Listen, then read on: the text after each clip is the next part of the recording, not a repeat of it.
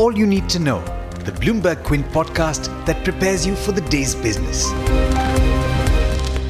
Good morning to everyone. I am Hormuz Fatakia, back to tell you all that you need to know today on the 4th of March. First up, Bharat Biotech on Wednesday stated that its coronavirus vaccine, Covaxin, has shown an efficacy rate of 81% in those without prior infections after a second dose. That is higher than the company's own guidance last year of around 60% and the country's benchmark of 50%.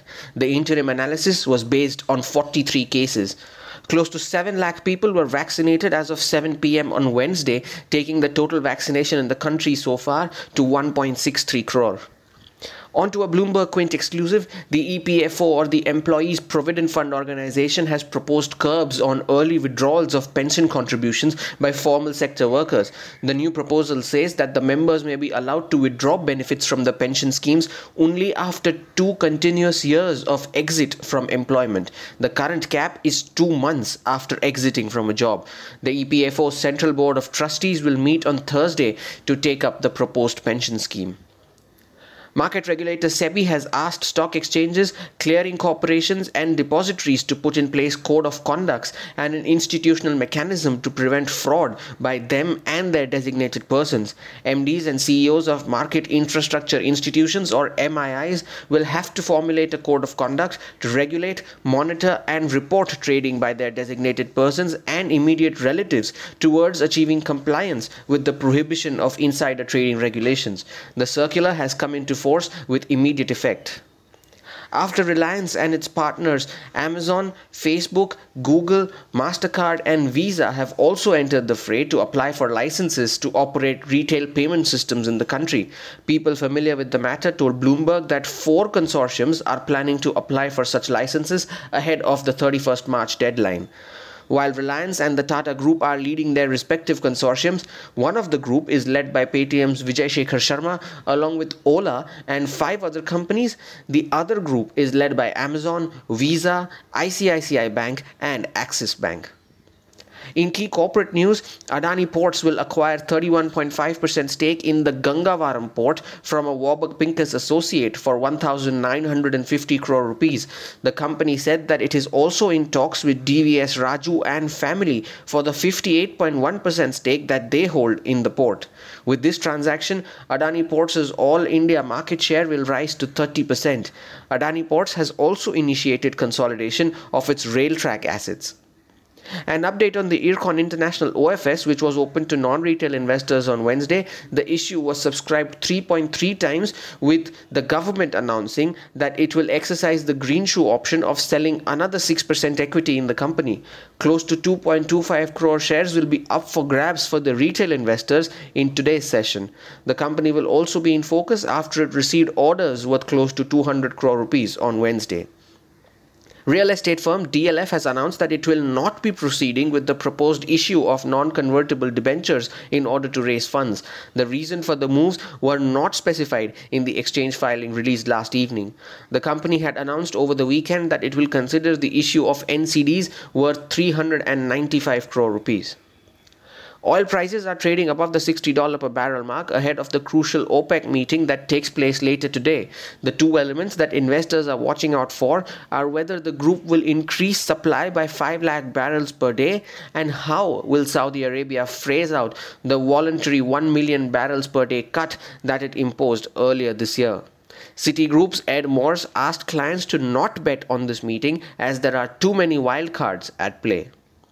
US Secretary of State Antony Blinken called the US's dealings with China the defining test of the century, adding that the country's approach to China will be, and I quote, competitive when it should be, collaborative when it can be, and adversarial when it must be, end of quote.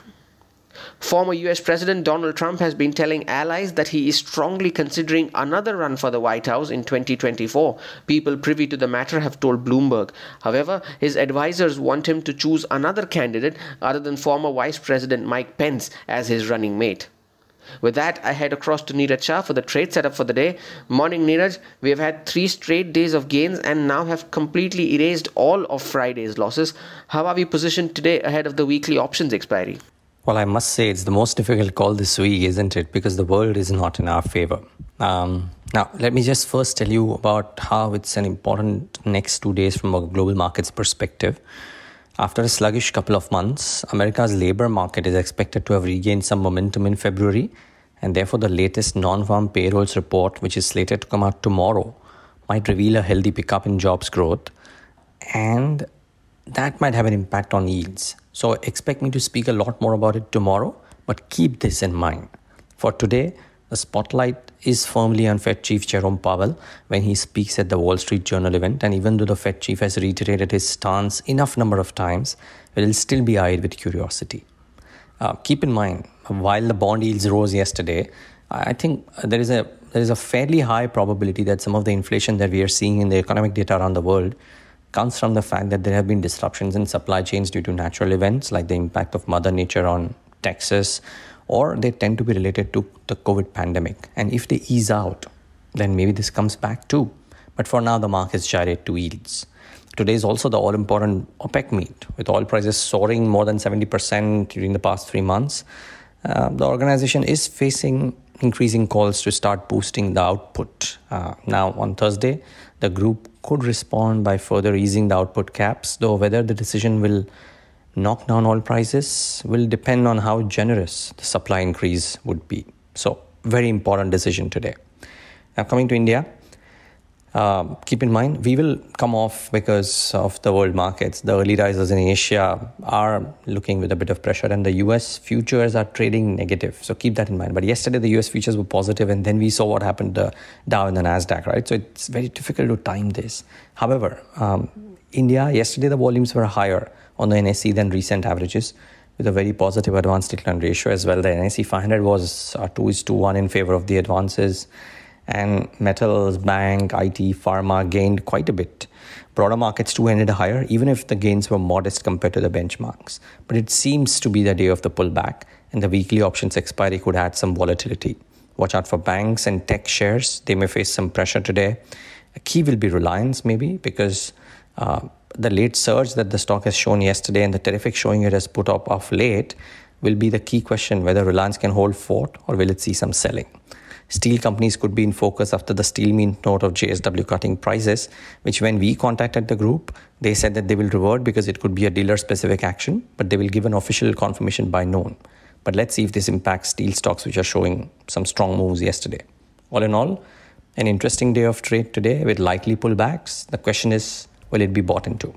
Time will tell. Please trade safe and thanks for tuning into the podcast.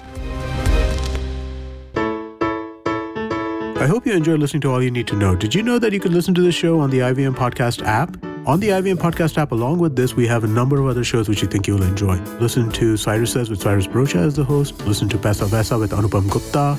The Scene and the Unseen with Amit Varma or Shunya One hosted by Shiladitya Mukhopadhyay and myself. Check out the IVM Podcast app to get more talk content that you will enjoy.